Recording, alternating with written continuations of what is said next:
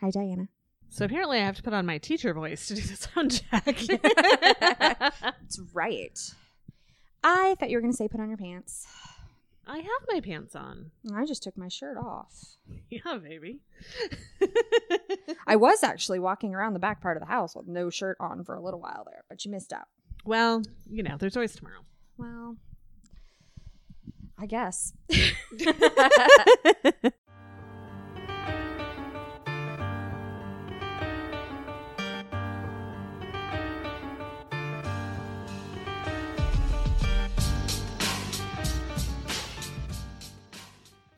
Welcome to Crime Crazy, the weekly true crime podcast with Aaron Klein, And Diana Seacon, where we prove, we know nothing about our legal system. but we're still crazy for a good true crime story.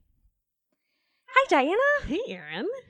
We're recording again. I feel like we just did this. We did. We are on a compressed time schedule. I know. It's busy. It- Everything's busy. everything is busy. How did life become busy? Well, it's almost school time again. Yeah. To take my oldest baby to school in a couple days. Like two. No. Like day after tomorrow. I'm kind of sad. I am sad. it's not even mine, and I'm sad. I know. I'm really happy he's going back to school, like to his school, and he's going to go have that experience. And he's a junior. And Oh my God. But oh my god, he's going away really far. Not as far as he went away the last time he went to school. it's true. Well, mostly just because we were closer, but yes. Well, right, that's where I was going. Mm-hmm. Although there is a lake that is really inconveniently placed. I understand there are lots of lakes. There are like a 12,000 of them. Big one. There's a big one in the way between you guys. But I am excited to go see our boss's mother and father in law. Yay! they are so great. I'm really excited. I can imagine because they raised a pretty great kid from what I can tell. Uh, yeah, Yeah. yeah. I Yeah. mean, he's all right. He wears some pretty awesome suits to uh, company Christmas parties. True, true. Love you, Ben. so, Diana, tell me, did you learn anything this week? yes, You did. I did. So we've had a situation at the Seacon household. You've had a couple of situations at the Seacon household recently. I would like to point out that the the title of my notes this week is in which Diana becomes a bit uncomfortable about how much of her own experience she's been able to share on a true crime podcast. I- I think that is a fair title and also hilarious. yes. this, this is my life now. yeah. So we we uh, bought our house two years ago. We bought it from a woman who was quite elderly. She's in the nursing home. She's since passed away. And we've been getting mail for two of her kids. And by kids, I mean they're old enough to have grandchildren. Like they're Oh, they're not young. They're No. probably in their fifties. okay. Old enough to know better. Jesus. I'm going to see if I can make Diana's eyes roll right out of the back of her head today. it might happen. It was mostly like shitty catalogs. You Sure. know, nothing major, but something like I'd get the catalogs and be like, wow, I hope you don't wear those clothes because that's really attractive. Right. like, you have some questionable taste, my former people. My former people. Or former people of my home. The woman we bought the house from had Alzheimer's, so we were dealing with her son when we bought the house. Right. And closing took forever. Uh, So we- yeah, I know how that goes. Well, no, I mean, it went on the day it was supposed to. oh yeah, no, I don't know how that goes. It just took hours. So we got to chatting, and it sounded like none of them had ever lived in that house. That she bought that house after they were adults. Like maybe one of them had crashed there during college on breaks and stuff. But Okay. and nobody had ever like lived there, lived there. lived there. Sure. Which is strange because my house is ridiculously sized for a single person. Oh, she was always just her. It was always just her, and she was older when she bought the house. Her kids were grown up. right. So there are a lot of stairs and a lot of things to take care of. Did she have grandchildren? Like, was she buying a house that the family could get together? No. So she just wanted the weird, ridiculously large house. And like to do nothing to it the whole time she lived there. Not even the bomb shelter. Not even open the safe. There are some weird things that happen, but it's not about my poor home maintenance. Okay. I had gotten a little bit of inside gossip on this because my brother in law grew up in the town I live in, and he knows everybody. You can't take him anywhere. That's like my whole family in the town I grew up. Right. so when we bought this place, uh, Mike is my brother in law. he was telling his best friend, whose family kind of adopted him during high school, they've been friends forever, that, oh, yeah, Jeff and Diana bought this house. It turns out that Mike's best friend's dad's brother, Okay, wait. My best, best friend, friend's dad's, dad's brother. mother. brother. Brother. So Mike's best friend's uncle. Yes. Okay. Was the boyfriend of the woman we bought the house from. Oh, that's like way many removed. More than Kevin Bacon. but apparently this woman as she was dating this man like never had a good thing to say about any of her children Ooh. to which i say there seems to be a common denominator here True. if one of your children turns out like a shithead we all get one if all of them turn out like shitheads Yeah, something's going on. i feel like he had something to do with that Yeah. You only have one. Do you get one? no Because that would also has to be turn out good that would also be all. yeah no mm-mm. unacceptable All right. So I've not had a great opinion of these people. They were horrible to deal with during the sale. It took forever. I had to beg them to sell me the house. I paid way more than I should have. It was it was a nightmare. But we closed. I figured it was done. I'd never hear from these people again. And I was wrong. and I was wrong. So throughout, you know, for a long time we got like catalogs and weird mailings, but that t- stuff just takes forever to Yeah. settle out. And why would you bother like telling them that you'd moved? Because maybe you won't have to get them anymore. well, and, like the post office doesn't forward them, and Yeah. and they never lived there. Right. Like to be fair, they never lived there. right. So then I started getting other stuff. Okay. I got a vehicle registration Uh that one of them has registered a vehicle to my address that they never lived at. that they sure as hell sure don't currently live in. True. I got a voter registration card. Oh, that is not cool. Right. So this is around the time um this all happened last fall and I got those two pretty quick back to back. Mhm. Voting in the Seacon household is serious business. Yeah, I always hear that. And when you do this thing with your eyes, like, I'll cut you. It's that one, but like serious. Right. My my mother-in-law is a former state legislator. Yeah. We vote. Yes. we look into what we're voting for. We do it all the time. Make informed decisions. Every available opportunity. Right. And for the district in which you live. right. And my mother-in-law is a lovely, gentle, forgiving woman, but I Mhm. knew the minute I told her that I knew that somebody was committing voter fraud, like our relationship was on the rocks if I did not do something about it. Ah. I called the local voter board, whatever it's Yeah. called. And I'm like, hey, She's not allowed to vote here. she doesn't live here. Like, does not live at my house. right. I, I have since found out does not live in the state, does not live in the time zone. Oh my God. So she's registered to vote. I've gotten Cobra notices for her kid, so she's giving her address out to the to her work. Again, does not live in the state. I don't understand how that one would benefit her. I well, I don't really understand the voter registration. No, actually, I don't understand how any of this is benefiting her. Well, so the car registration I can see because if your car is registered to an address in a good neighborhood, which I happen to live in, cheaper car insurance Oh, rates. okay, So I bet all right. whoever is actually driving that car lives in a crappy neighborhood. Right. Okay, that makes sense. I wouldn't be smart enough to do it, but it makes sense. It's old insurance. Well, right. Yeah, I just never would have even considered that. No. So so I've gotten some weird like Cobra notices and and all that. And I mostly send it back with very very angry notes with has never lived here, removed from our list. Right. Um, but I called the local election board and it was like, hey, this person's registered to vote at my address. They don't live here. I believe they don't live in the state. And they're like, oh. Huh. Huh? Huh. Oh, that's not okay. In this country right now, we have lots of issues with voting, and uh, maybe we should handle this shit. Right. Maybe she had a Russian name. We no, wasn't looking into that either. Hmm. And I called the uh, the DMV here is dot MnDOT uh, Department of Transportation, even though Mhm. everybody still calls it DMV. And so I called MnDOT and it said, "Hey, I got this notification because it's just a postcard, like Yeah. you can no, see, I yeah, see everything on it." Right. And I said, "Hey, I, I got this registration that this car that I don't own by a person who doesn't live here is registered to my address. Please should be correcting that." Yeah. And they're like, "Oh." Well, do you know where she lives? No, I fucking don't. It's not my job. I don't know her. She's a stranger. I never met this woman. Right. I know where she doesn't live. Yeah, in my house. Um, well, okay, so your house is pretty big and has lots of interesting spaces. Are you certain she doesn't live in your house? You found a safe. I You didn't did, but it was there. under a bunch of stuff. She could be under a bunch of stuff. I feel like I would notice the lumps. Do things go missing, like food? No. Did I ever tell you about my old house that that happened in? No. Did you have somebody living in your walls? No. Oh. And I didn't lock the back door. If I was home and I kept missing stuff out of the fridge specifically, like I would have thought that there was a beer in there and there was no beer. I would have thought that I put a Coke in the fridge and there was no Coke. And then like oh. an onion went missing and An onion. An onion went missing. and Jeff was like, You just you didn't buy it. Like you thought you did and you didn't. And I was like, how where else would it have gone? Where There's would two it- of us. Nobody has it. where would an onion go? And I was like, I am fairly certain about onion. And then a bag of hash browns went on the lam. And you're like, Jeff, are you eating my shit? no, out of and he's denying. He's like, you just didn't buy it. You're just not remembering. And I'm like, I like no, like I wanted these hash browns. fairly certain I bought those. I did, but um, the final straw was I bought like a Boboli crust.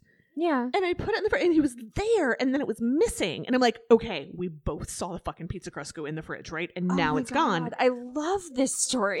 Right, but we didn't know what was going on, and I couldn't figure it out. And finally, I was up one day, and my office was kind of in the upstairs hall, which makes sense if you've ever seen that house.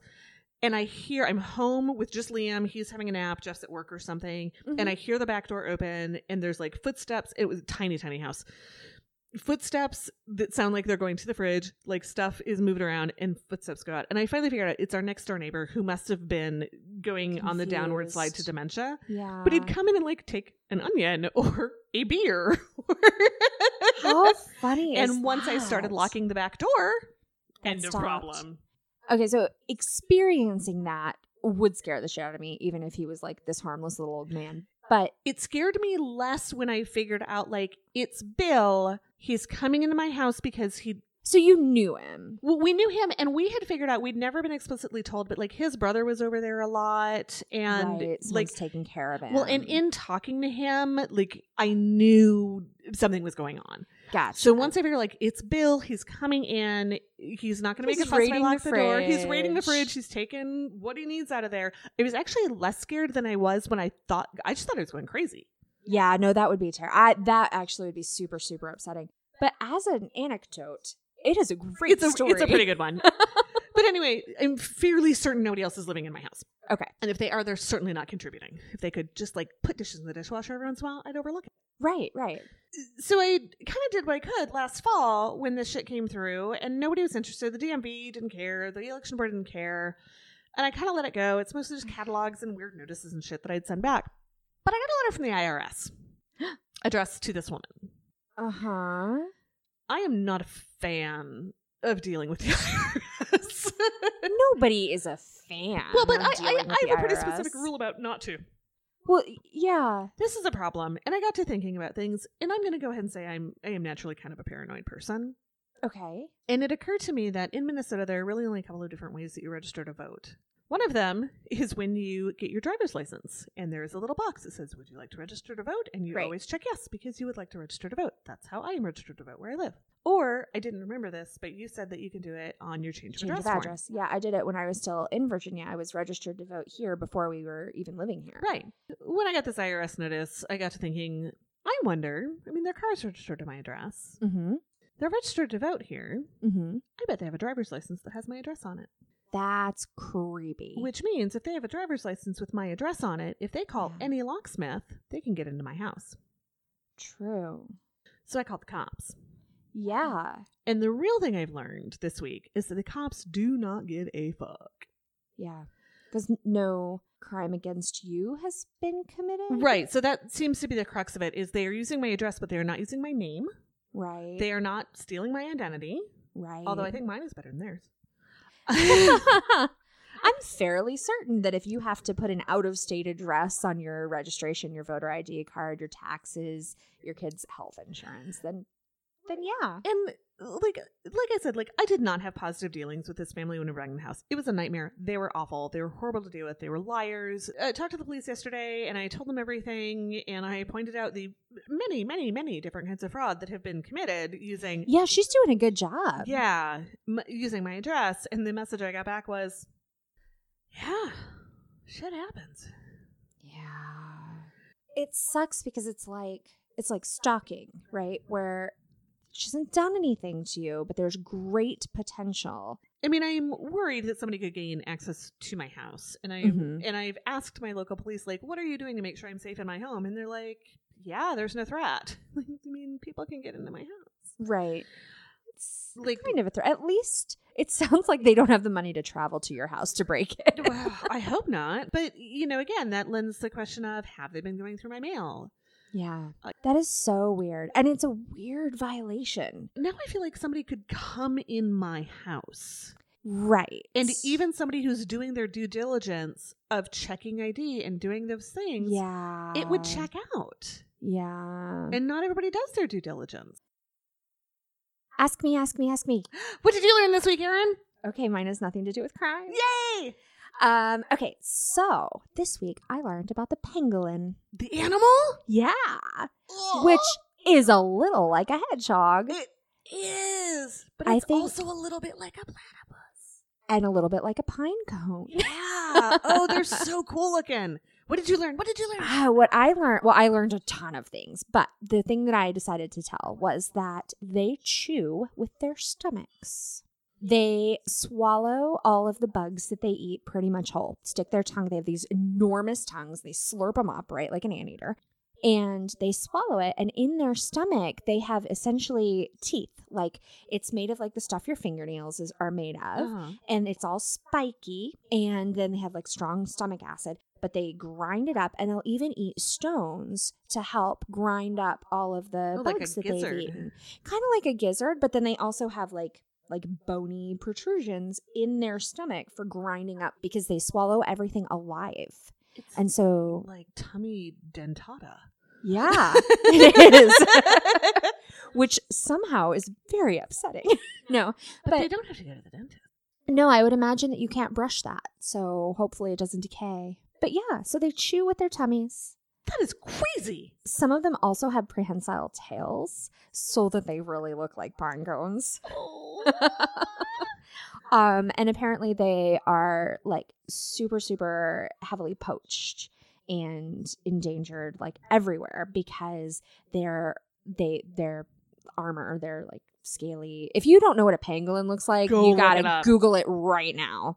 Yeah, you have to look it up right now because they're amazing. They look fake. Um, but also people have made suits of armor for royalty out of out of their skins. then it just but it looks like chainmail.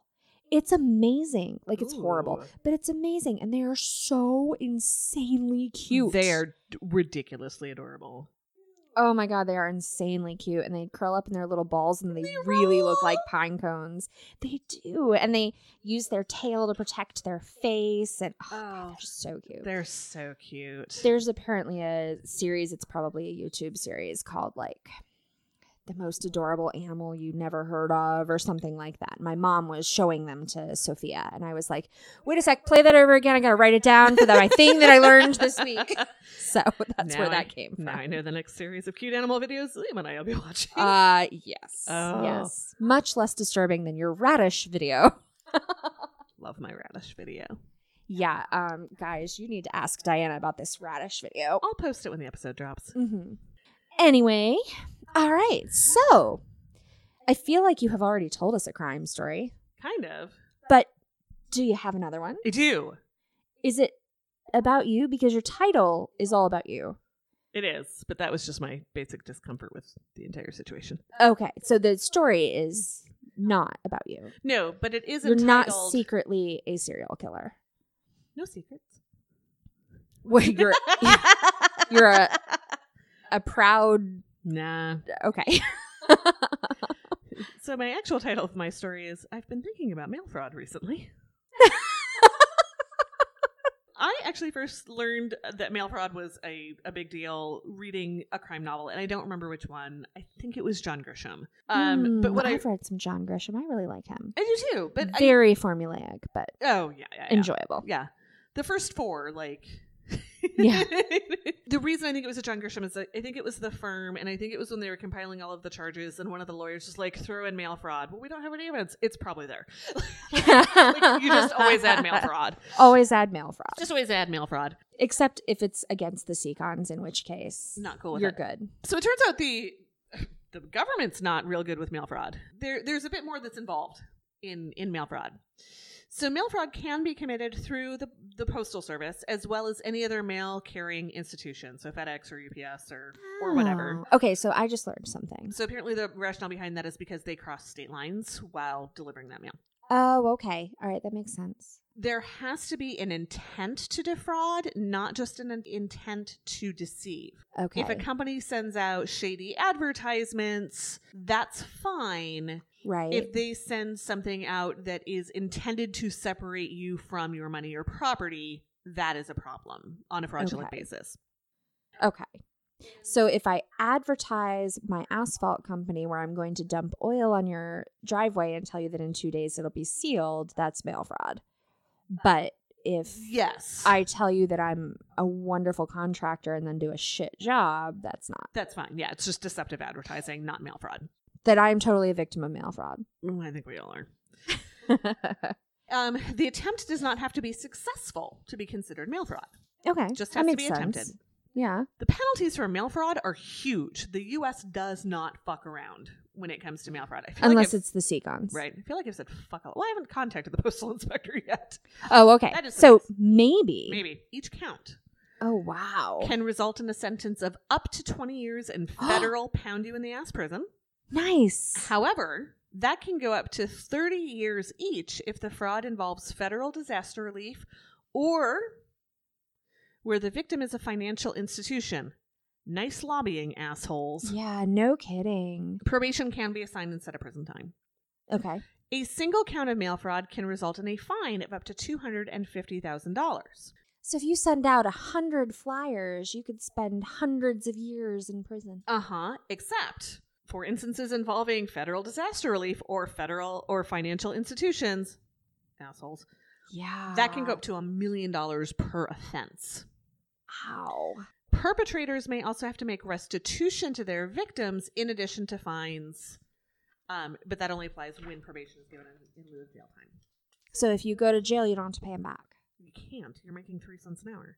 Well, that's that is true, but they can then sue you, right? Like it could be a civil case afterward. I suppose. I didn't look. Because I feel like into you've got to have the opportunity to recoup what they stole from you. So our main character today was already in prison for a real long time when he committed his substantial and, might I add, ballsy mail fraud. There's another reason why it'd be shitty if the internet had fewer like consequences and less sentences or less time and all that. Because criminals can't do that. Well, that's not even true. I totally get emails from a felon all the time. Yeah. Um, but anyway, this this guy probably wasn't as worried about fines and restitution and whatnot as you and I might be. No, not so much. A reading We're going to read from the book from the Psalms. from the holy word of the Spokesman Review, which is a newspaper out of Spokane, Washington. Ah, honey, I like it. The story of how Brown went from a 23 year old University of Idaho computer science student to 53 year old inmate suspected of perpetrating one of the most inventive prison scams ever discovered is a tale of habitual crime, long sentences, mental illness, and lack of treatment. Mark Anthony Brown embarked on his life of crime at a very early age. Spent his childhood in and out of juvie for stealing. Okay. By the time he'd turned 18, he'd committed 13 burglaries, including one of a U.S. post office. That's bad news, Bad dude. news. By 1982, when he was in his early 20s, he'd been involved in 60 known thefts and burglaries. Wow, that is a busy, busy childhood. Busy childhood. And he had some other shit going on too. He spent a lot of time in juvie. He also had a suicide attempt in his teenage years. He escaped from juvie at oh. one point, and Oh, he wow. was temporarily placed in the foster system. Ugh. In 1978, Brown enrolled at the University of Idaho and he was working towards a computer science degree. And he was doing great academically, really, really good at what he was doing. But at night, he'd break into university buildings or homes or businesses and steal from them. Dude, so close. So close. So, from all of the previous criminal activity, he was on probation.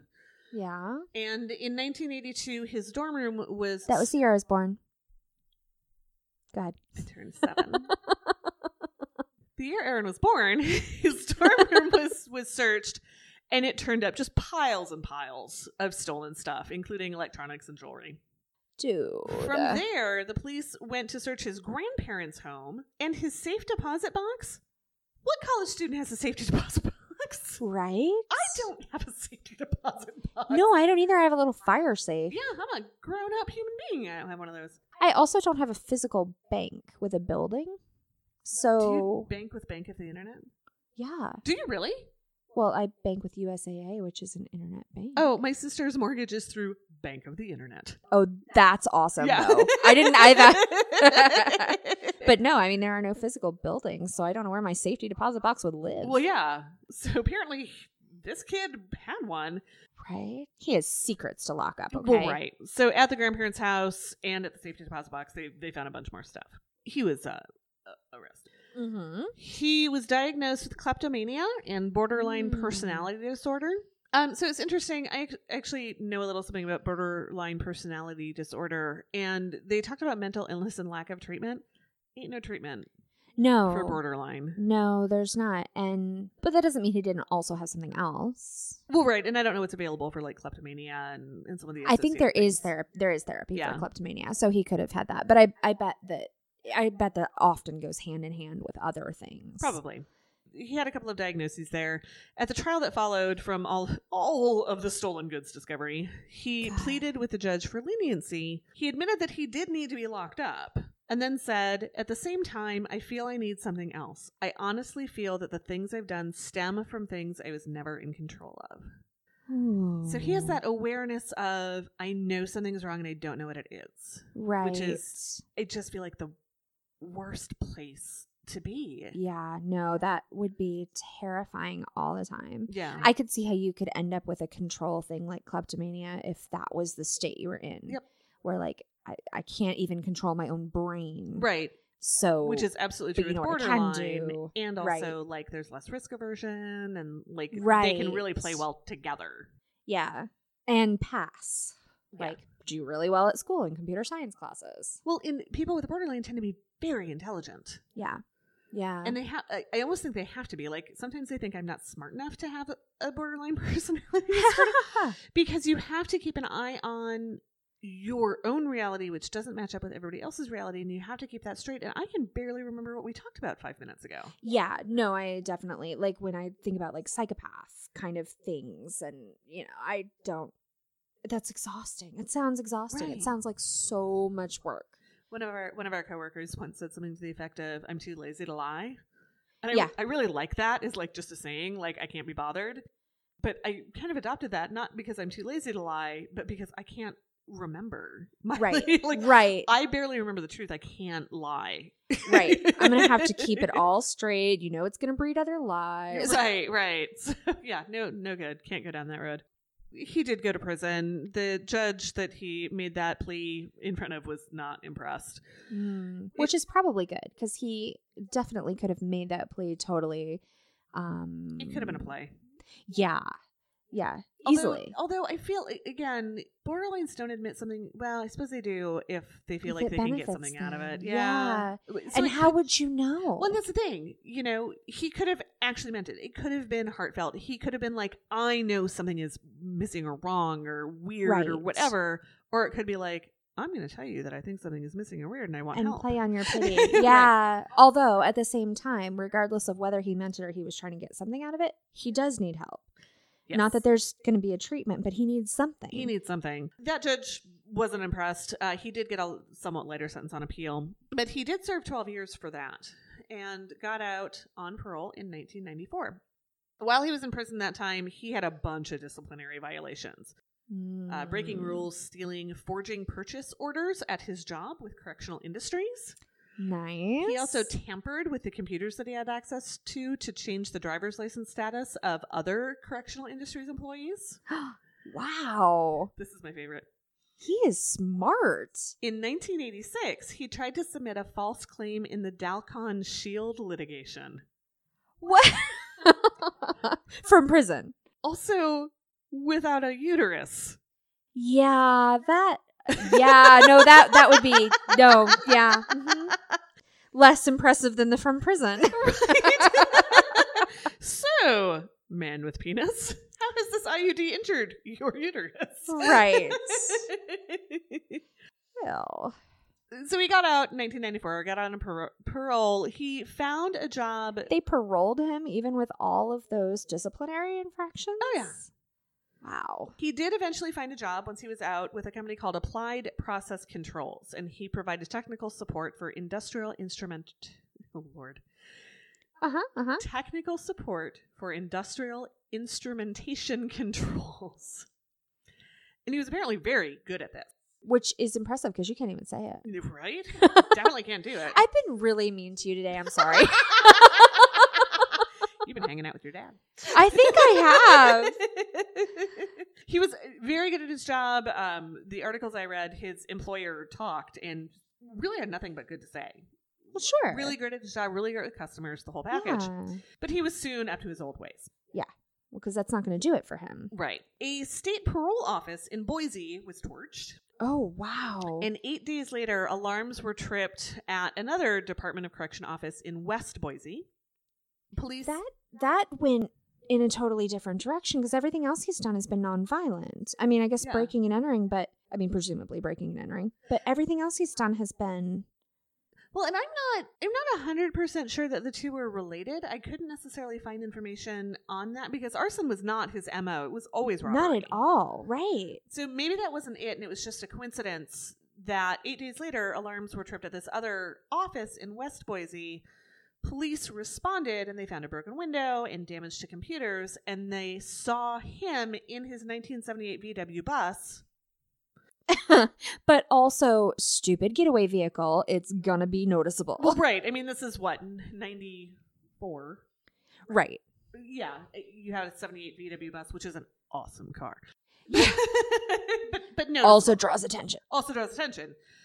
But they, uh, he was whipping around the corner, like trying to get away. They saw him. Right? Yeah. He was arrested. His apartment was searched. Turned up a bunch more stolen stuff, along with cages of exotic birds, which was the only mention. And nobody ever said another word about the birds.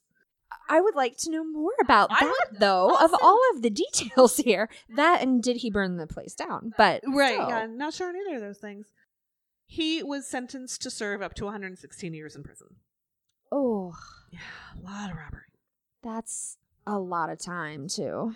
Yeah. Um, once he was back in prison, apparently Idaho has a bit of a overpopulation problem. Which like, really, Idaho? What are, you, what are y'all doing there? Well, yeah, but I think all prisons have an overpopulation problem Yeah, probably. because they probably build below. I mean, like proportionally, they just don't have as many, right? Or maybe there's just nothing to do. I don't know. I don't know. I don't know much about Idaho. Um, Potatoes. I love potato.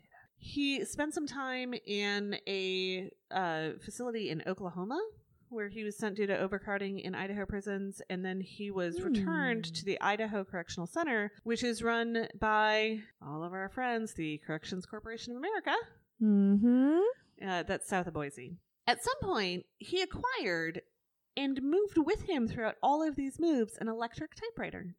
Wow. Yeah. Nobody's real sure how that happened. Yeah, no, you can't order that on commissary or property. No. I am certain. Mm, well, he had one. You can buy a tablet, but you can't buy an electric typewriter. Well, he had one. On August 28, 2009, a search of Brown's cell turned up some weird stuff. Mm-hmm. Numerous typewritten letters from various non existent law firms proving, please see air Mm. quotes, that Brown had purchased various stocks or had interest in various class action settlements. Wow. When CCA officials went and had a look see, he was placed in SEG for five days, Hmm. reclassified to medium security, not sure from what, they didn't mention that, and lost commissary privileges for 45 days. Well, it had to be minimum security. It- must have been a minimum. Because you wouldn't go down for Right. more fraud. Right. And he wasn't ever violent or he was just a thief. So then he was not at all charged for the arson. I'm guessing not. The uh, Ada County Sheriff's Department was also notified that there might be a case of mail fraud at the prison. Might be. Could have just been bored. Might be a little mail fraud. Right. And at that point, it seems like the ball was dropped. CCA said that it did its job by notifying local officials, but the Mm-hmm. Idaho Department of Correction said that they didn't know about it. And the sheriff's office does say that they received a report, but it seems like they didn't do anything with it. Mm. In October 2011, he was transferred to the state prison in Orofino. Okay. We're going to go with that. Sure. That sounds good. Yeah, he brought his typewriter. Yeah, see, um, if you're committing a crime in your cell, you should probably have the the weapon taken away. Oh, but wait for it. Officials at that new prison never told any of this. Ugh. Okay, guys, come on. And of course, no records. Idaho Department of Corrections never knew about it. Mm. Five months into his stay at Orofino, one of the guards got suspicious. Corporal Wesley Heckathorn, Ooh. which I absolutely read as hackathon. and he would have fit right in in this story. I've worked in software for too long. Well, that too. he was a guard at the Orofino facility and a former investigator for the U.S. Navy. Oh, he's like, you know, I haven't investigated anything recently, and you're setting off alarm I got, bells. I got some itching. Right. One of the mailroom officers mentioned to Heckathorn that Brown seemed to be getting a large volume of mail marked legal mail. Now, the thing to know about legal mail is that it's handled differently from other mail. Yeah. Regular mail is heavily screened by prison authorities, but legal Yep. mail isn't. Inmates are allowed to correspond with their lawyers and the courts without that screening.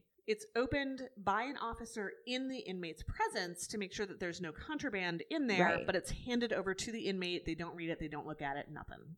Which is interesting because Virginia prisons just passed a new rule, or I don't know if it has to be a law or whatever, but um, where all mail, with the exception of books sent directly from the publisher, has to be photocopied before it's given to the inmate. They can't even handle the paper. So I wonder if they also do that, like if they still have to photocopy it and destroy the original, or if they will make an exception sounded like well again it's a different state it's several years ago Right. Well, and this is brand new as of like six months ago, Right. but still, like I just but I no wonder, it, it sounds like like they bring in the inmate they open it they shake it out scan or it, right? Um but they do not look at it. They are not they do not read it. They do not look at it. Right. they just hand it over. I mean, I feel like you could do that with a Xerox machine, but then you potentially are keeping a copy of it. Right. Like it would not be very secure anymore, right. Well and if it's lawyer like that's attorney client privilege Right.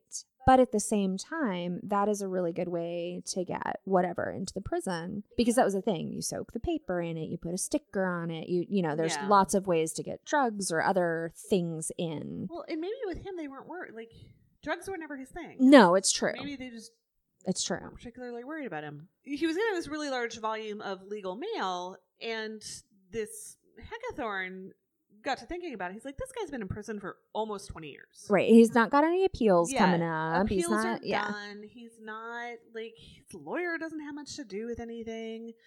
It just seemed odd that he'd be still receiving this volume of legal mail. Right. He began to suspect that maybe it wasn't legal mail at all. Maybe it was something else. Right. He took his suspicions to the warden and some other prison officials, and he was authorized to start screening all of the mail, along with monitoring his phone calls and watching his finances. He uncovered a remarkable scam. Ooh. Unfortunately, all the articles I read did not talk as much about the scam as I hoped they would, but Oh. what I can tell you is using his electric typewriter, mm-hmm. he would file false claims in major lawsuit settlements throughout the United States. Okay. He collected tens of thousands of dollars, estimated to be around $64,000. One check alone from a lawsuit against GlaxoSmithKline was for $29,000, and it was mailed right to the prison. wow. Well, and put on his account? Yes, on his commissary account. You would have so much power in a prison if you had that kind of money. Oh, but this guy was smart. He had an investment account on the outside that he would transfer money from his commissary account into that investment account. Oh, man. So it would be in there. He'd buy whatever, you know, probably bought whatever he wanted. Yeah. And, but he was investing. Yeah, that's amazing. Yeah. Smart. Like everybody that talked about him, smart, smart guy. Like Yeah. super smart guy. By July of that year, Heckathorn had enough evidence to indicate that some sort of criminal activity was going on. He filed a report with the FBI. They started investigating. A federal grand jury indicted Brown on charges of mail fraud. Duh. Duh.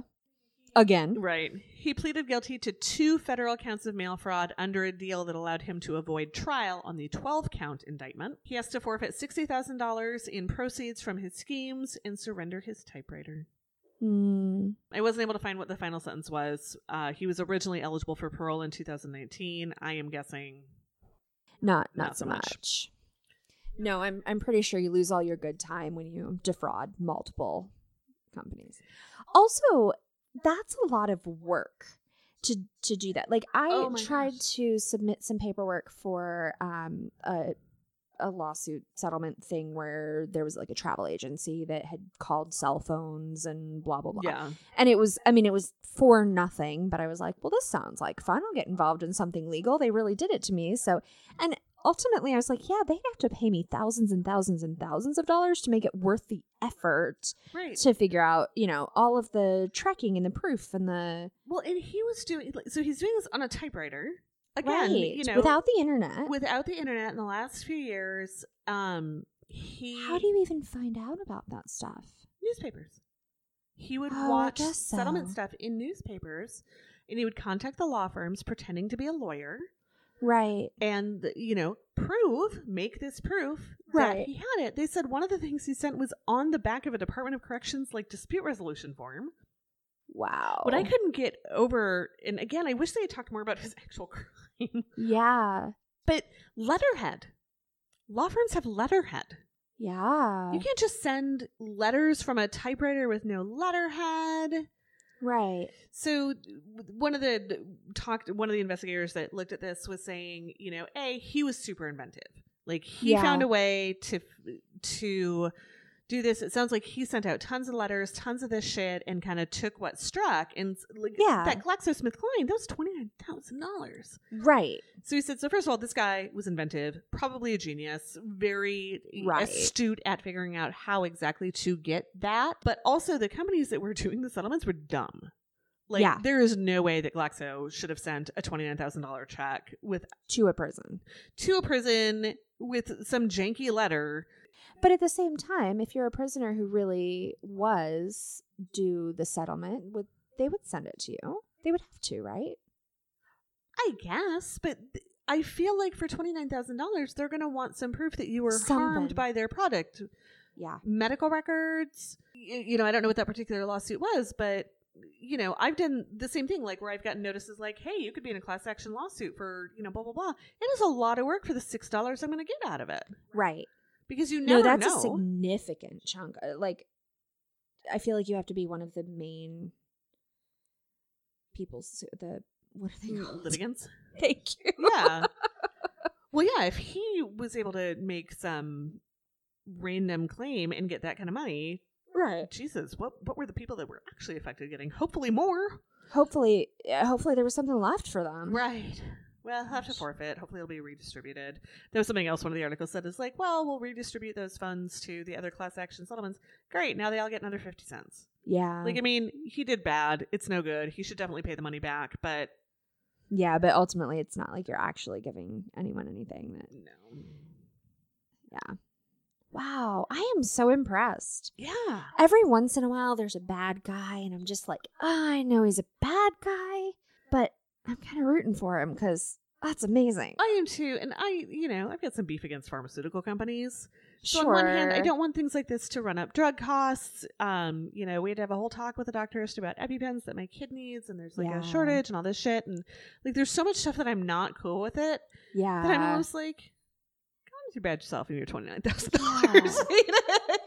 well, and there's something admirable about the amount of effort and dedication and like just work. Stick to itiveness. Yes, Yeah. resiliency. Yeah, yeah. but that that took like he didn't earn the money because it was fraudulent, but he did work for the money, he put the work, work in. Yeah, and that's that's impressive. yeah. Not admirable. Don't end up on next week's episode. It's not okay.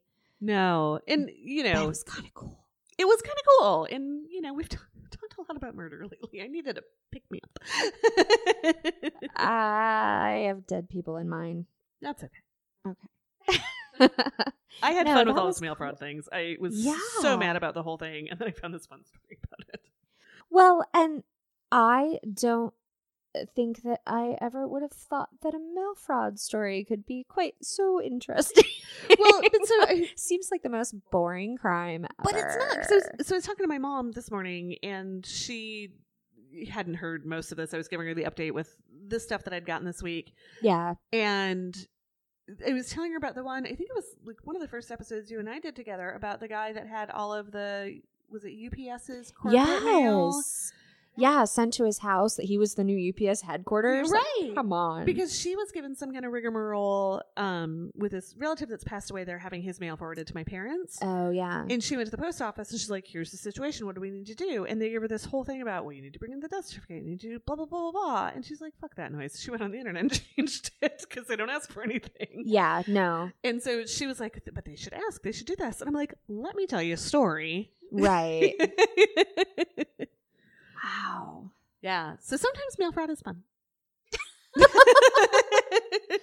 Diana, um, I know that you believe in Don't End Up on next week's episode, but I'm not sure you believe. Not really committed to it. I mean, you're all about don't end up on the episode, but not necessarily because you didn't commit the crime, which is the intent behind. So if if people are going to do untoward things, this isn't so bad. well, yes, and and no, but yes. I mean, the burglary's bad, the burglary's bad, but the screwing Glaxo, you're okay with that. I'm a one. tiny bit okay with. guys. I, I worry about Diana's moral compass. No, I never promised anyone that I had a moral compass to begin with. you have one. It's just pointing south. No. yes, Awesome. Well, I like it. I like. I do too. I I want to know more about this guy. Yeah. Yeah. Agreed. Yeah. All right. So, do you have a story for me? I do. Mine is um well actually you're going to know mine because we've talked about it, but um it's also not so satisfying. Like it doesn't have a really clear ending. Uh it's not really solved. Um and it doesn't it's pretty modern. Like it's just a little frustrating. I feel like I should have gone first so that we could end on a high note, but apparently we're going to do this. Whoops. Um, so mine has to do with the Cecil. Because when you were doing your whole, all the stuff about the Cecil and Pigeon and all of that stuff, one of the things that you brought up was uh, Elisa Lam. Yeah. And we said, oh, we should do that. And I was like, okay, I'm going to do it. let's So do we did it. oh, So I thought that by now we'd have a little bit more resolution.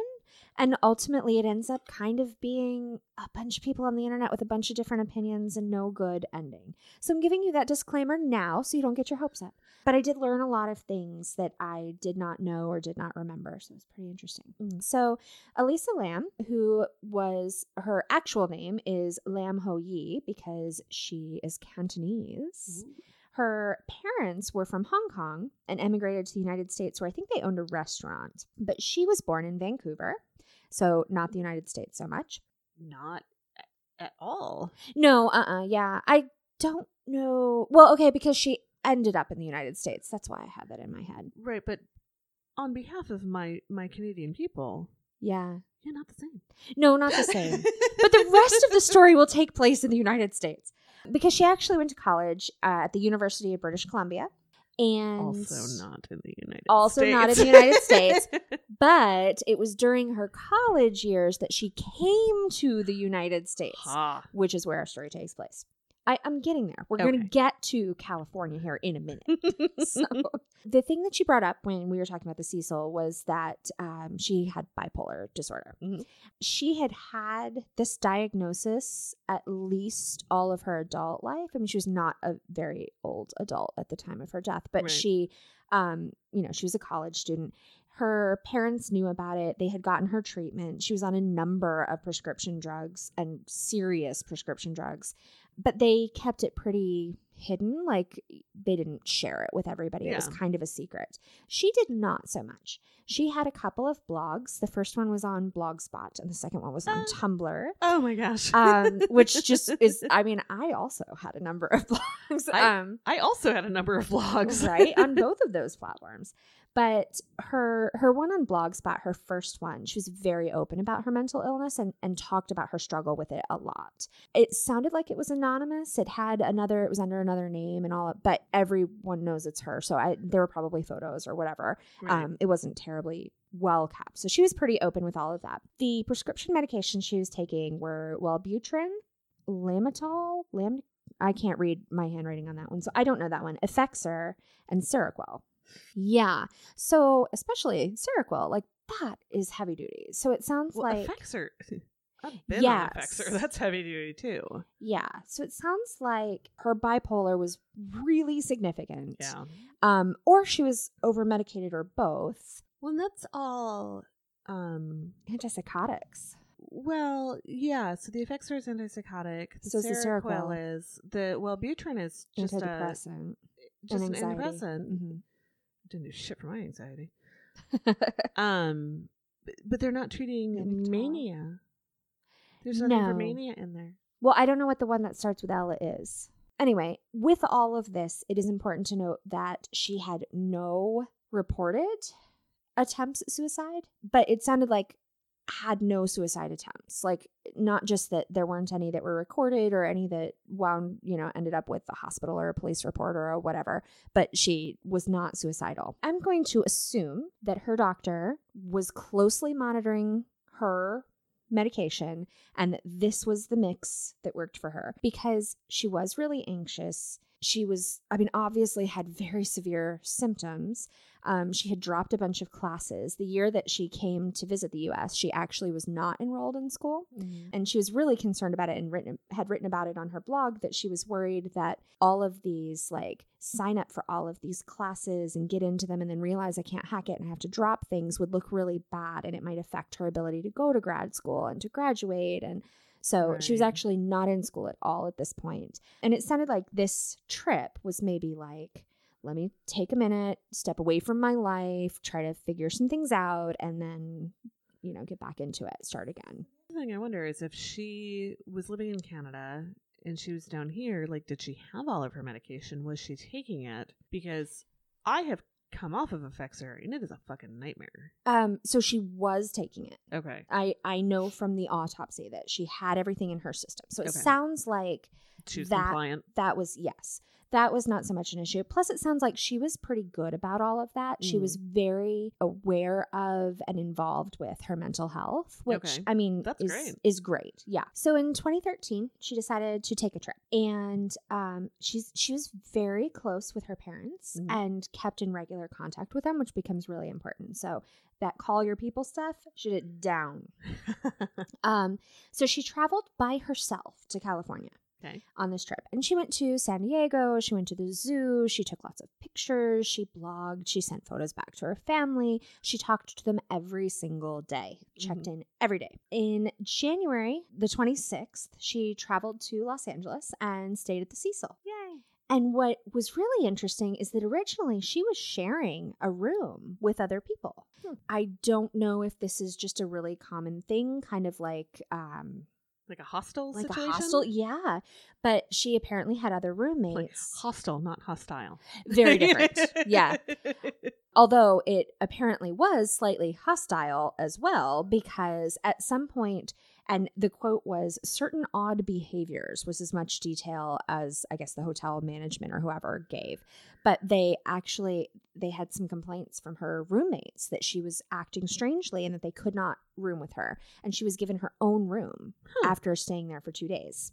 Things were already not going well. There wasn't enough detail to know whether the certain odd behavior was her quirks and like her mental illness, that it was just how she was, or if it was the odd behavior that came next, if Right. it was like the precursor of that. Or if they just didn't, Didn't want like to room with somebody. you Right. Well, and it sounds like she probably had the potential to be kind of a difficult person anyway. okay. just like she was a little odd. She had a lot of dark quotes and concerns and that kind of thing. One of her, well, both of her blogs, she had like a quote on the the header or whatever, and it was kind of dark. It was it was worrying, like um being worried about missing out, essentially, like this fear that you're not doing what you're supposed to in life. Or I, I forget exactly how it went, but it was kind of dark. Like I, I think that probably Hashtag FOMO. Yeah, a little bit. Except in a like anxiety kind of way, not in such a YOLO.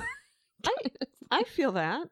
oh, absolutely. But Mm. it sounds like that was a big part of her personality and it might that might just be a challenging thing when you're on vacation. Then she disappeared.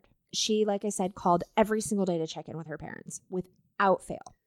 So on the 31st of January, she was scheduled to check out of the Cecil to either go home or go on her next trip or whatever.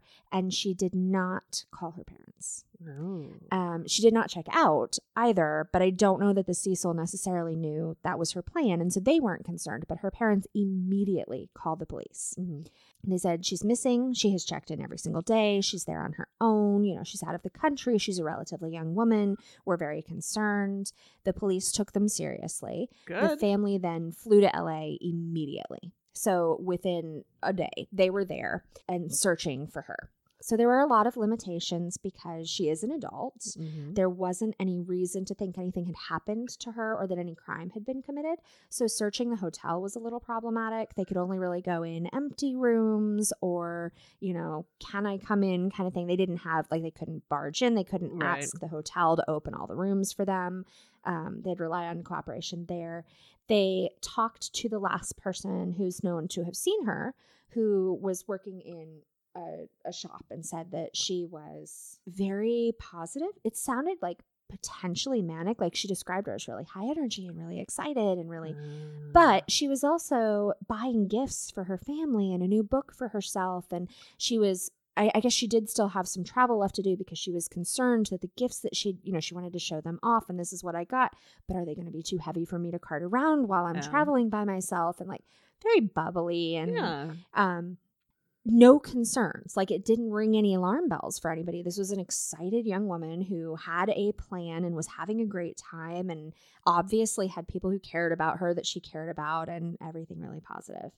By the 6th of february a week later still no sign of her. And they ah. had not been able to find anything past this you know last person to have talked to her um, and so the police decided that you know they now now there's a concern and so they Mhm. sort of stepped it up they posted flyers and they made the video of her in the elevator public so the video is the one that i know i've you've seen it too right Yep.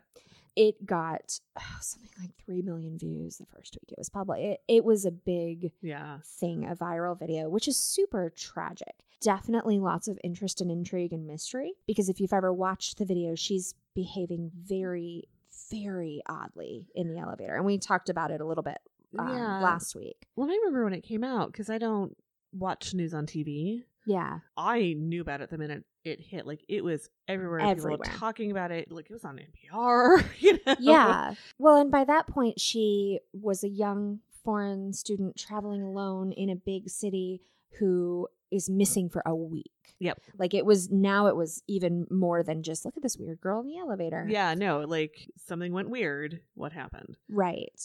So, if you have not watched the video, the gist of it is that she's in this elevator, and we talked about this a little bit, but she's in the elevator. Um, she's trying to get the elevator to go, Mm-hmm. and she comes in, presses several buttons. She does a lot of pacing back and forth.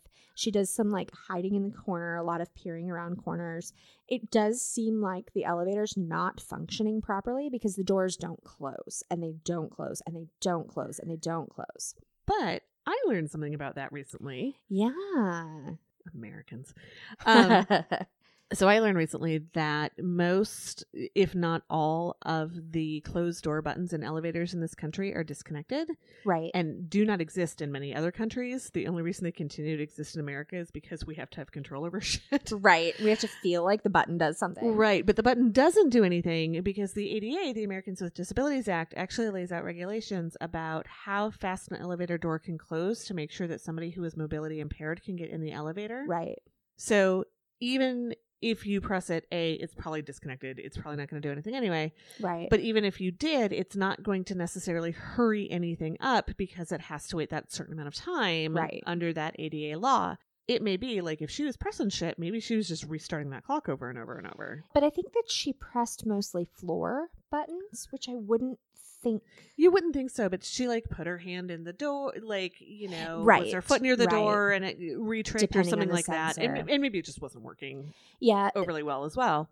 I'll need to rewatch the video. I know that she she was pressing certain floor buttons multiple times, multiple floor buttons. Like she seemed very anxious. She was definitely scared. Whatever else was going on, she was scared and trying to get those doors to close and could not get them to close. But it sounded like from what I was reading that that people even at the Cecil thought that it was not functioning properly, that the doors should have closed. I think in the beginning she goes in the elevator and she's in there for a moment like pushes the buttons and then she's in there for a moment and nothing happens and that's when she's like looking around corners and freaking out and but yeah she's very upset. So there are lots of theories about this video.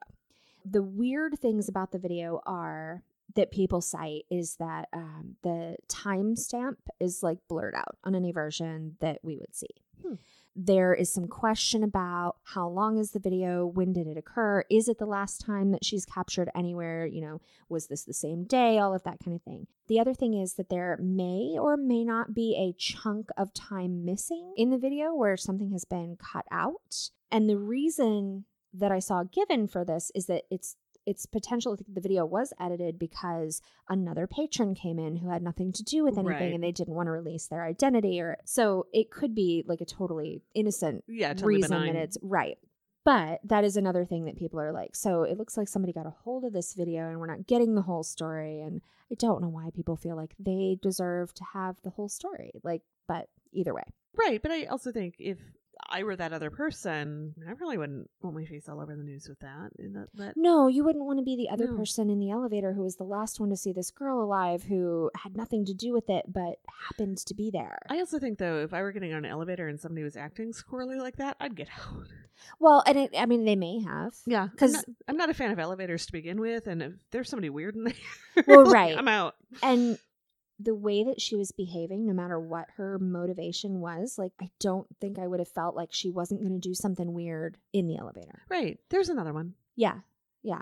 On the stairs. There's something. Like Right, yeah, we, can, we can do other things for a I, minute yeah. I don't want to be in a close place with somebody I don't know that is being Right. erratic. well right and is likely to press all the buttons or maybe pull the emergency stop and then you're trapped with them and you don't know what's going on. Yeah, So, other theories are I mean, of course, that she's scared, that maybe there was somebody after her, and that even though we can't see them on the camera, that she knew or thought she knew that somebody was there Mhm. chasing her and she was trying to escape. Because she does, right after this, end up dead. And nobody really knows how that happened. And so it's possible that she really was afraid of a real person who then did catch up with her and kill her. It's possible that she was feeling awfully manic and antsy and got in the elevator and it didn't close. And so she was actually frustrated. She's not very clear. It's a security camera Right. video and it's not good from good angles. So you know, maybe she's just angry and she's smacking the buttons and looking around the corner and trying to find somebody to complain to or whatever. There are a lot of unanswered questions about the video, but it is certainly one of those things that is very uncomfortable to watch right. because there's something going on, whether it's real or not, for her, and she is not happy. And so, so this video goes public still with the flyers, the video, the searching the rooms. They brought in dogs. They, you know, tried to track her all over the hotel. They came up with nothing. Those dogs weren't doing their job. That was where they talked about they couldn't go in all of the rooms and they didn't really find. They to go in the rooms. They to go in the elevator. Well, yes. But once you get in the elevator, oh, I don't know. I don't know why they wouldn't have known where she got off the elevator. So that's the question I have, but I think I'm going to wait until you're further along to ask. So nothing is discovered. The dogs are ineffective. The flyers are ineffective. Releasing the video really just causes the video to go viral and gets a lot of interest, but it doesn't it doesn't help anybody. There are so many armchair detectives who have all of these theories and I mean we're going to be that right now. Literal Absolutely. armchairs. 100%. but not ultimately helpful. So then some more time passes, a couple weeks, and the water pressure in the hotel is not great. some of the guests are complaining that their water is a funny color, that it's black, that when they brush their teeth, it doesn't taste right, that when they shower, it smells funny and it's, you know, not not doing good. They go up to check out the tanks and they open up one of the tanks which are on the roof. They open up this tank. The way the tanks are designed, they're they're very very large tanks. They're up on the roof. Yep. In theory, no one can get to them. However, it becomes pretty obvious pretty early on that actually even though you can't go up the elevator or the stairs and go out onto the roof, you can just climb the fucking fire escape right up to the roof. Yeah. And that anyone who worked at the hotel or stayed for any length of time would have known that. It would have been very easy to get up there. But then you have to get the the hole for this water tower is on the top Mm-hmm. and it's really high and there are no permanent stairs or steps or ladders or anything you have to have another way to climb up there so bring a ladder or whatever and the cover that's on it is very very heavy and would be challenging for one person to remove but really really challenging to replace especially if you're in the tank which is where they found her they drained the tank and then they had to cut it open to get her out because the equipment they needed to remove her body could not fit through the hole. So they actually just totally sliced this thing in half to pull her out. I'm not going to describe the body, but it it was bad. I mean, she'd been in the water for weeks. Yeah. There, I mean, a body in water. It, she'd been in there for a long, long time. It made a lot of the autopsy and the blood tests and the tox screens and all of that really, really challenging and not very accurate. The initial cause of death was cited as accidental drowning, with bipolar being a strong factor. Sure. I mean, essentially suicide and or manic episode that led her to do something dumb. It- I mean, essentially, And do you get the, you know, adrenaline strength when you're in a manic episode? Like, I don't know. you know, the mom that pulls the car off a kid or or something like that. I Do you- don't know that it's that significant. I think you get the energy, but I'm not sure if you. I don't know. yeah, I don't know. I that another thing to look up for next Yeah. week. Anyway, the interesting things about her, the way that she was found, is she was in the tank. The lid was closed. She was totally naked, but her clothes were in the tank. And her clothes were apparently covered in some sort of sand like particulate. And that was all the detail given on that. So I don't know if um, they had been laying outside the tank and someone tossed them in, if she had been on beach or a sandy roof or something before she got in. But wouldn't that have washed out? away at that point? I don't know. Maybe it was sticky. I, I don't I don't know. Weird. Also, it's very strange to me if she just went in this tank of her own accord that she would have taken her clothes off but kept them in the tank with her. Her What watch. else are you gonna do with them? I mean, if you're gonna go skinny dipping in the tank, wouldn't you leave them out where they're dry? Not if my intention were to kill myself and not go swimming. But if your intention is to kill yourself and not go swimming, wouldn't you leave your clothes on to help weigh you down? Or, I mean, why would you take them off and put them in the tank with you? Like, I just can't think of any reason why that. Would they have come off her? She was severely bloated. So I think if anything they would have been more on her. I don't think they could have she didn't she didn't fall apart, so they didn't slide off of her. Okay. So what about she, her watch? She started saying something about She that. had her watch with her, not on, but in the tank with her, and her room key, but not her cell phone, and they never found her cell phone. Well, that's weird. They did the autopsy.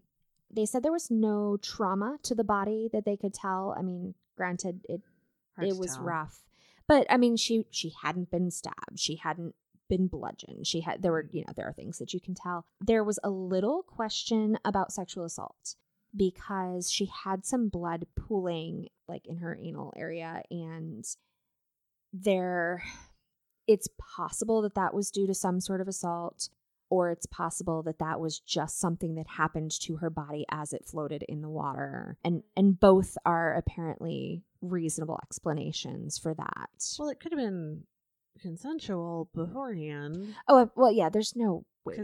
I mean, but like, no if you yeah. don't do it right, Sure, sure. Yeah, I mean, I think I feel like there could have been lots of Yeah. of issues. Plus, it like the medical examiner said, it was just because she was in the water and because this is how you know, and it was really more, I think, maybe even internet theory that like, well, wait a second, but couldn't that also be Yeah. So it was noted, but not necessarily yeah not remarkable. not remarkable. She was very very bloated, very decomposed. They tried to do a toxicology report. She didn't have enough blood in her body to do an effective one. So they did find traces of all of her prescription medicines. So it appeared as though she had been taking those properly. Mm-hmm. They also found some cold medicine and some Tylenol. Okay. They also found alcohol, but really, really low levels, like not even driving impaired levels. Of, Not even college student on vacation in California levels. Not even that. again, none of that can really be taken as, you know, that there wasn't anything else in her system or that she hadn't been more drunk or that, you know, because it just was an inaccurate, incomplete report. right. But they did at least verify that she was on her meds the way that she was supposed to be. The parents did try to sue the hotel. They said that they had not taken reasonable steps to ensure that people didn't get hurt the way that their daughter did. And and you're rolling your eyes and that's pretty much what the court did too. They said, you know they know, made it so you can't get up there easily. yeah. Well, I think the parents, I mean, they were super upset. Obviously, they were, there was no one to blame. Something horrible happened to their child, but also it was very easy to get to the water tanks. Like that was not a, ch- you look from the outside of the building and then you just go up. But I don't feel like that's very easy. As a fat broad with poor upper body strength, I couldn't make it up there. no. B- Well- but I don't think at that age I could have made it up there, nor would I have thought to. Thought to, yeah. The real reason that it was dismissed, though, was not because of the fire escape and being able to get up there. It was because they couldn't figure out how she had even managed to get in the tank. Yeah. And if they couldn't figure out how she, and then they couldn't come up with a good explanation of any kind. So obviously it wasn't too easy because no one can figure out how to do it. Right. I mean, presumably you could drag a ladder over and climb up and remove, especially if you were more than one person. Well, but even even if you weren't, I mean, she'd been gone so long at that point. I'm sure n- it never occurred to anybody she'd be up on the roof because why the hell would you be? right, But I can imagine, and I imagine this happens all the time that you know somebody was up on the roof for something else, and they're like, "There's a ladder where it doesn't belong. I'm gonna put that away." Right. The or lid the is lid off is the water off. tank. I'm gonna put that away. That was my thought. And then you know, weeks later, when somebody's like, "Hey, did you ever see a ladder up there?" I, yeah, shit, I don't remember when that was. right. Or maybe it happened a lot. Maybe maybe Joe in maintenance always leaves the damn ladder out. you know, Yeah. like. And at that point, it's so. D- do you remember three weeks versus four weeks? Was Right. it before she disappeared? Was it after she disappeared? I don't know. I do feel like like putting the ladder away seems like something that might have happened. It sounded like the lid is the real mystery of the whole thing because it would have been nearly impossible for her to put it back on. Right. Not impossible, but really really hard. yeah. if somebody had been up there with her and she had died or they had helped her die or they had murdered her or they had decided to trap her in theirs for whatever reason that would have been much easier to do i feel like if the lid was off and you came up and you're like there's a ladder and the lid is off unless that is something that happens all the time which it did not sound like the case Right. I feel like then later when people are going, well, how the hell did she get the lid back on? You'd go, I put I the did it." back on. Right? I don't remember if it was before or after, but I have done that. Like, unless there's some reason to hide it, I don't understand why somebody wouldn't.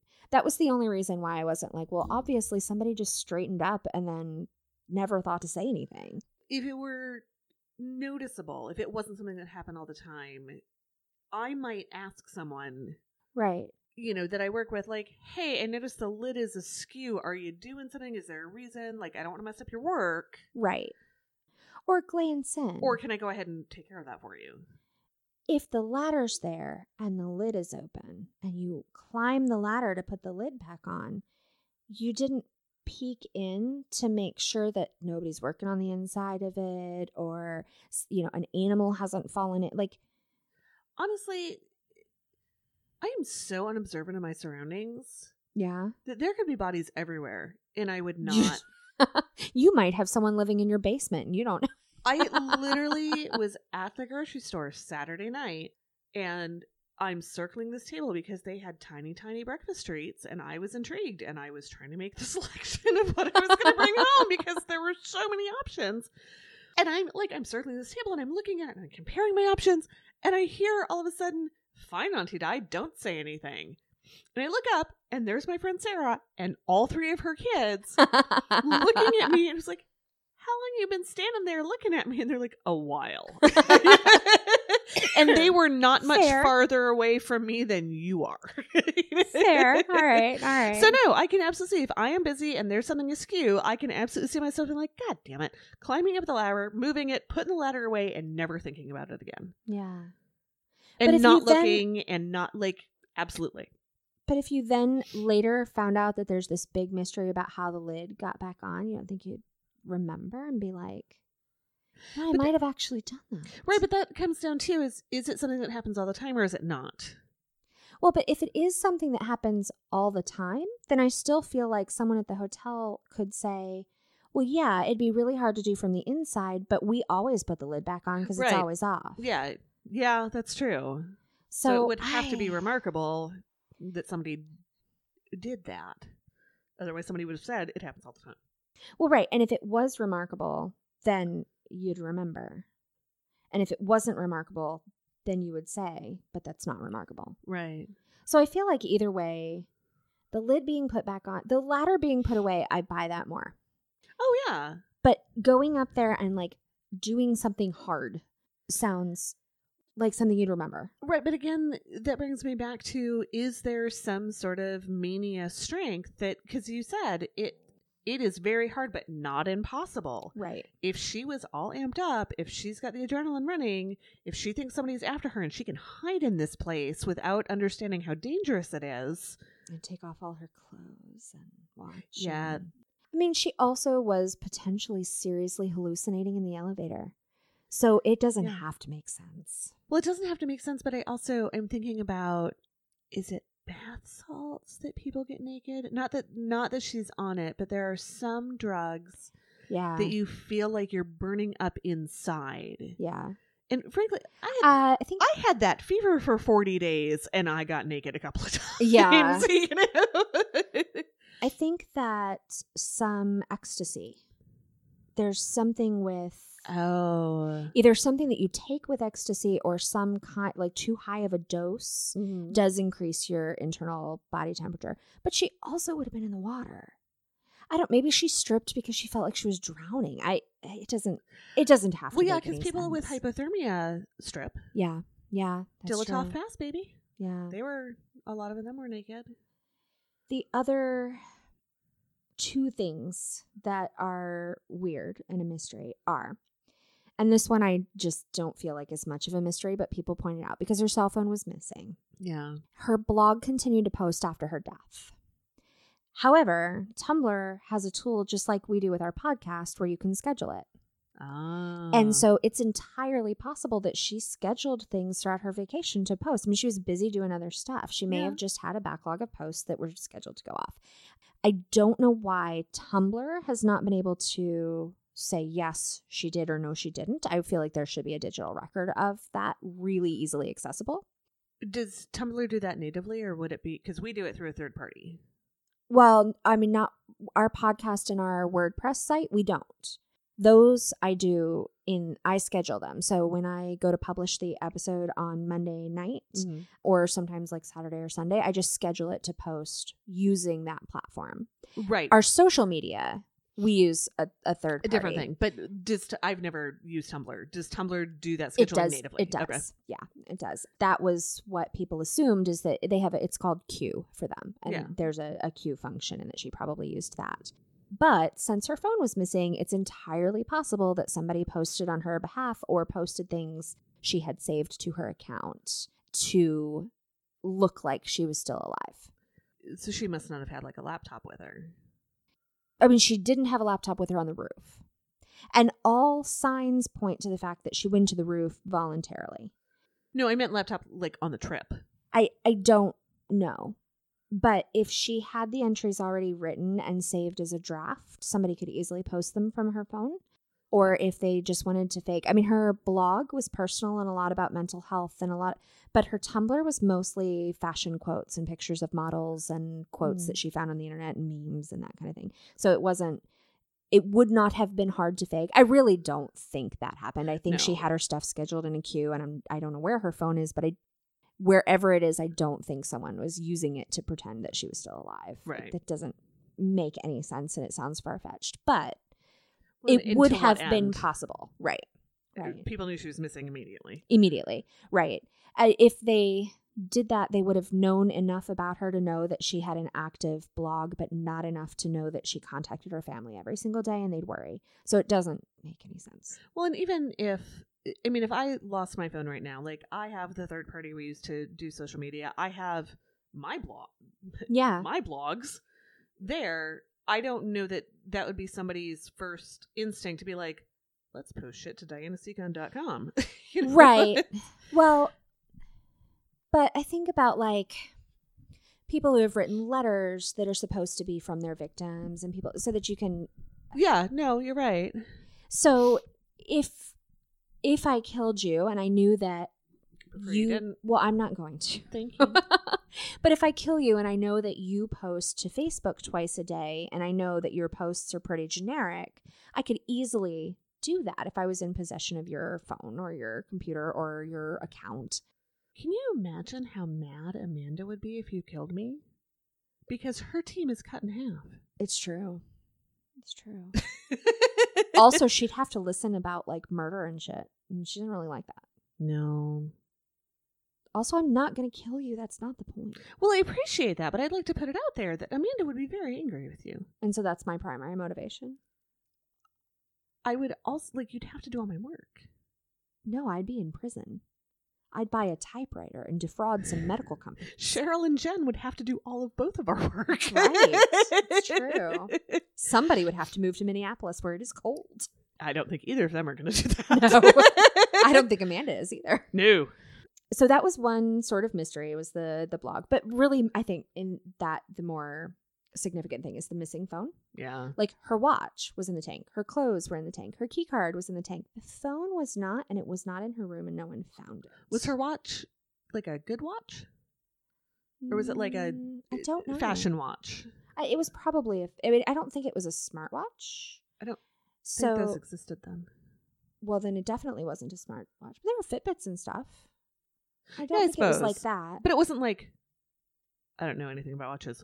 A Rolex or no, like I don't something fensible. so. No, I don't think so. I don't know that it had any value. But I, I don't know because she was very into fashion and modeling and Mhm. clothes, and so maybe it did. I, I don't know. But I mean, also, her clothes were in there, and presumably they were the same quality as her watch, whatever quality that might be. My watch is much higher quality Okay, fair. Um, so the last thing that was kind of interesting is that apparently the medical examiner changed his opinion a couple of times. So on June 15th, they they checked so the way that the form there was some detail about the form. So the way the form is laid out is there are check boxes for cause of death, whether it's accidental, whether it's homicide, whether it's suicide, whether it's undetermined. And apparently, on this form, it would be very challenging to accidentally mark the wrong box. They're very spread out. It's very clear. I mean, there would have been a lot of experience, whatever.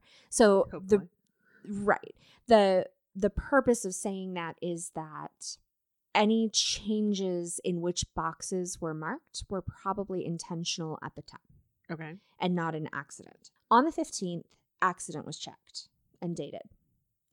On the 18th, the medical examiner checked undetermined on the form and dated it. Then, sometime in the next three days, crossed out undetermined and initialed it and made a note that it was mistakenly checked.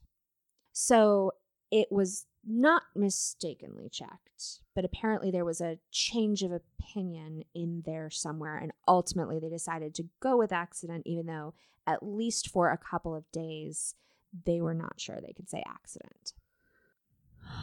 Yeah, I mean, it could go either way. I mean, it, it unless you know that she was suicidal, Right. it would seem to be accidental. But we just we're never going to have any way of knowing no. whether there was intention there or not.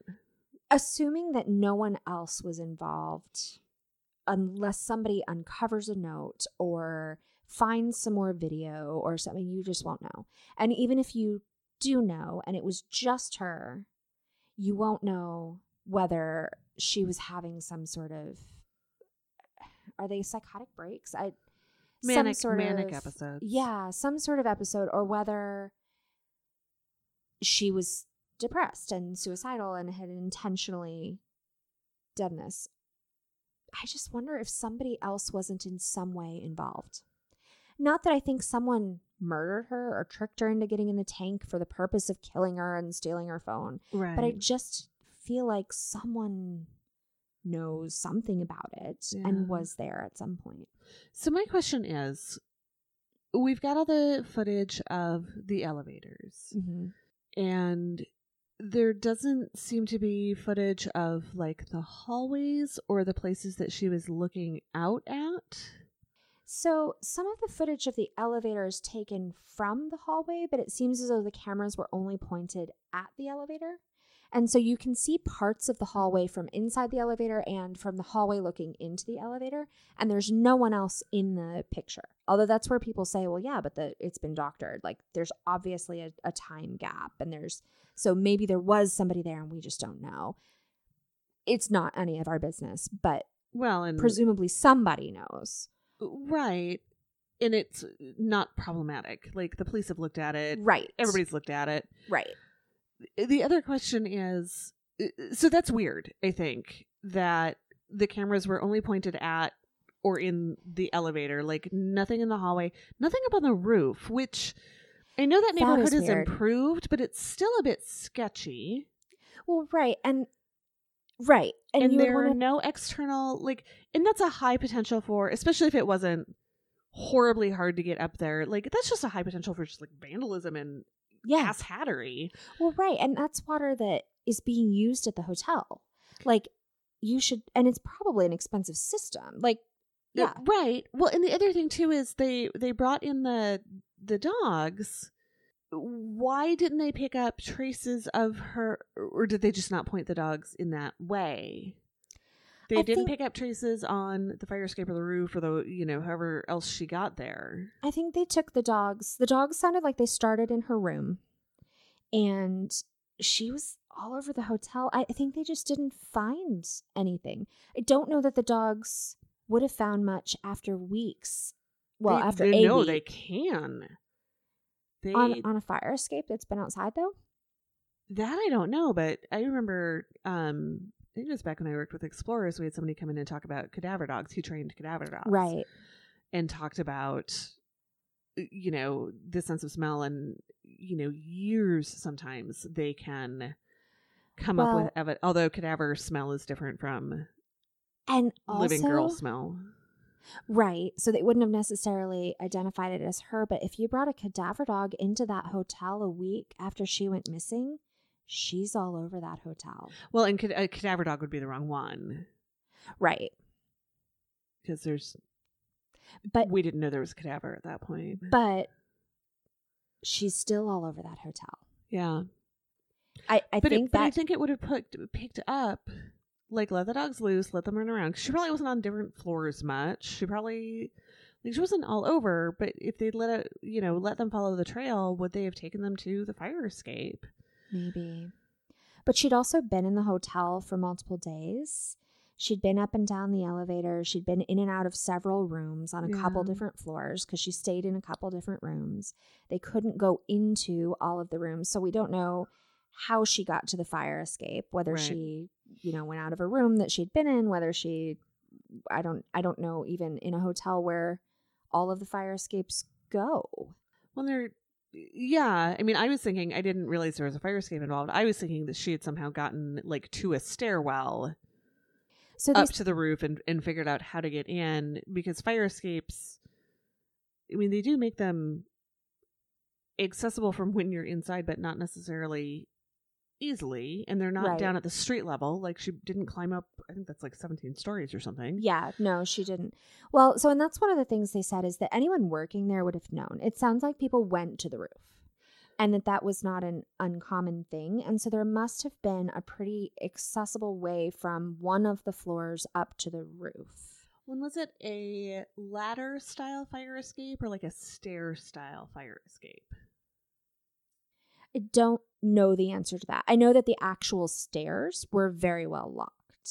And so that's why the parents sued. They said, "Well, yeah, okay, you locked the the stairs and the elevators and she can't but she just climbed up. Like it was not hard and everyone knew how to do it." Yeah, but people people always find a way to do what they want to do. Oh, absolutely.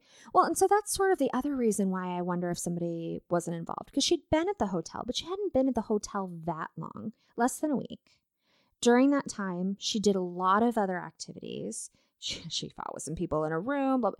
Like, I don't know that she would have stumbled upon the fire escape and then decided to go up there and kill herself. In, I mean, there are lots. If I was at a hotel and I was suicidal or manic or whatever, and I wanted to harm myself, climbing a fire escape, opening up a tank, going inside, taking off my clothes, clo- that that seems really a stretch. If I'm on the roof, why didn't I jump? You know, But the other thing I was thinking, if she was staying in a room with a bunch of other, I'm guessing people of a similar age. I think so. Yeah, I think they were kids. I can imagine if I were in her shoes, if one of those kids had been like, "Hey, we figured out how to get up on the roof. You want to go up there and smoke?" Yes. Yes. Hundred Well, percent. I want to go do that, and then I know how to get up on the roof. Right. Well, especially after you've kicked me out of your room and I don't know anyone here and like now maybe we can Well, even from an adventure perspective, like one of the things I've always wanted to do in my life is go up to the round room in Monticello hmm because you can't. Yeah. I mean, yeah. you can now, but It's not allowed. no, you can. They have tours and everything. They've opened it. No, I mean like that's why you wanted to do it is because Well, because I like, I've always like wanted to be a docent or something like that Yeah. because I like to see all those hidden areas, Right. And I like to know all the nooks and crannies. So hell, even now, if I was at a hotel and somebody's like, "Hey, I can show you how to go on the roof. Do you want to do it?" Yeah, Yeah, I do. well, or if you I mean, obviously the hotel was a little bit involved in her personal life, right? They had to Mhm. remove her from a room and put her in another room. They talked to her when she was buying gifts. They, you know, they yeah, there was some contact there. If there had been an, a young person on staff who was like, "Hey, we always go up to the roof. If you want to go? We could go swimming. We could look out at the city. We could whatever." Um, I feel like that that makes sense to me that somebody would would have showed her how to get up there. Well, and if if we didn't have the video of her behaving like she did in an elevator, hmm I could almost see where we would be something like that, where the college kids or the kids that worked at the hotel or whatever, like went up there, they all went skinny dipping in the thing. She got in trouble and they bailed.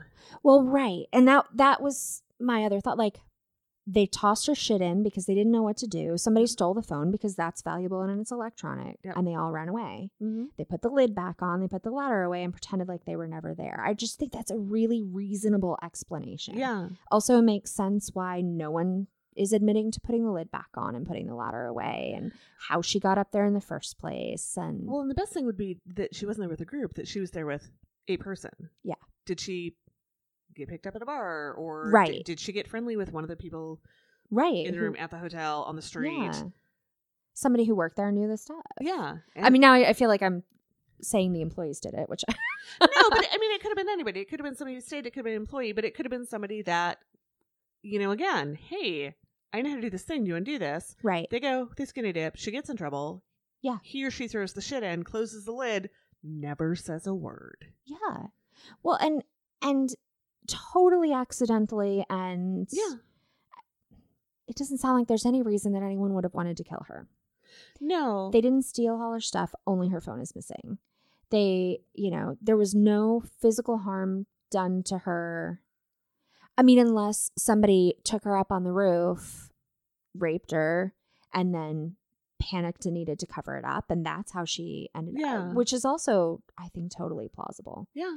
I'm just frustrated that I don't think there's any way to solve it because it doesn't sound like video surveillance did the trick. It doesn't sound like it sounds like some people know something about her and that you know and it's it is recent enough and still unsolved that maybe there is more to the story and we just aren't allowed to know it because it's still an ongoing investigation Yeah. but it it sounds a little concluded in that people are just kind of like yeah we're just never gonna know she was acting weird and she probably got herself into trouble Yeah. But you never know. When I was a kid, we didn't know where the Titanic was. wow that makes you sound so old No, true story. We didn't we didn't know who Deep Throat was. yeah Like there were a lot of mysteries that I did not think would be solved in my lifetime that totally have been. yeah speaking of which colonial parkway murders Yeah. i am so frustrated oh no. someone tell me who did this i know you know I gotta read that book. Mm, that was really good the end was a little heartwarming. Just be warned. Also, it's about a bunch of wonderful children who die. And I'm just going to always talk about that forever and ever. And then somebody's going to get annoyed and be like, you know what? I did it. Fine, I'll confess. Stop talking. No. Yeah, that's good. Fine. All right. we'll take it. So, well, Diana, I think that we should wrap it up because my dog is snoring on my lap. I couldn't tell if it was the one in your lap or the one over there. well, Maybe both. yeah, the one over there is the louder one, but it's matching up with the breathing on my arm. So I think it might be this one. So I'm wondering if we have any shout outs or things we want to talk about. Um, it's been a little light on the shout out front. tons of listens though. Oh my And A lot of thank you guys for answering my foot poll. At the time of this recording, it has only been about 24 hours, and we have a ton of people who answered that. Also, all your feet are wrong. What the fuck is wrong with you? hey, hey, hey, hey, hey. They can't help it. I know. Not everybody's, you know, perfectly formed. I know. sorry. I'm sorry for your deformity. I, I think technically we are the ones with the deformity. Uh, we're the ones with the feet correctly shaped. Look at a shoe. It is designed to fit my foot. There is no shit designed to fit this monstrosity. Uh, yeah, but the top of the shoe is totally designed to fit your foot. They are not pointed at the big toe. I don't know what shoes you guys are wearing. I hope your feet don't hurt. What do we need to tell our listeners? Well, first of all, we need to tell our listeners that Crime Crazy is sponsored by M. Gillum and Elizabeth Wilder. Woohoo! Yay! Show sponsors support Crime Crazy through Patreon at the $10 per month level or above. Thank you. Yes, you guys are awesome. You are heroes. I am looking at a whole table full of stuff you helped us buy. it is true. It is true. And it is fantastic stuff. And the table. Erin is so excited about this new computer she got. I really, it is so nice to just be able to put the files on there and it works and it doesn't crash and it doesn't lose my stuff. Yeah. I'm also really excited about the microphones. Yeah. Hey guys, there's a couple other things that I need. So you should visit our Patreon. if you'd like to support Crime Crazy, please check out our Patreon. Go to patreon.com slash crimecrazypod or search for Crime Crazy Podcast. All patrons get a monthly shout out on the show. and we go, woo! Yeah, we do. Um, we also give shout outs for reviews. So if you'd like to receive a shout out, please rate and review us on iTunes or your podcast catcher of choice. We give shout outs for all reviews, but we like the five star ones the best. It's true. Do we want to tease about our upcoming exciting news? We could. We have upcoming exciting news. Was that the tease? That's it. we tuned. do. Very soon. Actually, after this episode drops, it may even be current. You can follow Crime Crazy on social media. We're on Facebook at facebook.com slash crime crazy pod. From there, catch up on the conversation and tell us all about your weird feet by joining the Crime Crazy group. You can follow us on Twitter at Crime Crazy Pod, on Instagram at Crime Crazy Pod. Visit our website at crimecrazypodcast.com or email us at crimecrazypodcast at gmail.com. You can follow us on Twitter. You're at Aaron Plime, I'm at Diana underscore Seacon. And on Instagram, you're at E Plime. and I'm at classy underscore broad underscore MSP. Oh, we were talking about the upcoming exciting news. Yes. We have upcoming exciting news that we are still working out the final details on, yes. and we should have more information for you uh, after the first week of September. I am really excited. I am so excited. uh it involves making friends. I know that I have just spent several hours of today convincing people that I don't care what they think Mhm, or you that try. they like me. I'm super excited about the new friends we're going to make. I am too. I really, really am. and I think you guys are going to be excited about the friends you're all about to make too. It is definitely true. Um, also, I just have to give a general shout out, uh, since we're sort of in the shout out section, for just the true crime independent podcast community is Oh amazing. They are so wonderfully supportive and tight knit. We were talking to somebody recently about that and just about how they're like we know everybody. Yeah. And and you you tweet them and you can ask them questions. Like it's just a very nice, supportive community and not competitive. And Very much so, It's which great. is such a relief from so much more of the internet. Well, right, the internet, but just also life. But yeah, no, it's super super nice. So on that note, um, if there is a true crime podcast that you listen to that is not us, like that's totally cool. But also, if they're good, let us know. We would like to listen to them as well. Absolutely, there's so much good stuff out there. Absolutely. It's just it's overwhelming. It is. Yeah, there's not enough hours in the day to listen to all of it, but at least you can always listen to something. Yeah, I used to be able to listen to stuff while I worked, and I can't do that anymore. No. And it's really cutting down on my great podcast time. I am so far behind on you should take the bus. No, I'm not. Nope. Don't take the bus, Diana. It's not worth it. Honestly, I wouldn't get any listening time because from my place to work, it's three different buses. Like, Well, and also you would- End up on next week's episode. murder everybody. All right. So, Diana, do you have any good advice for us this week? I do. You do. Mm, you're so wise. Oh, I thought ass was coming after that. It's not what I was expecting at all. My friends, don't poach the funny, cute animals. no. Snuggle, love, Take send- photos of. take photos of, make funny videos of, maybe even send a few dollars to an organization that helps those funny, cute animals. It's true. Love them. Yes. Call your people. Yes. And don't end up on next week's episode.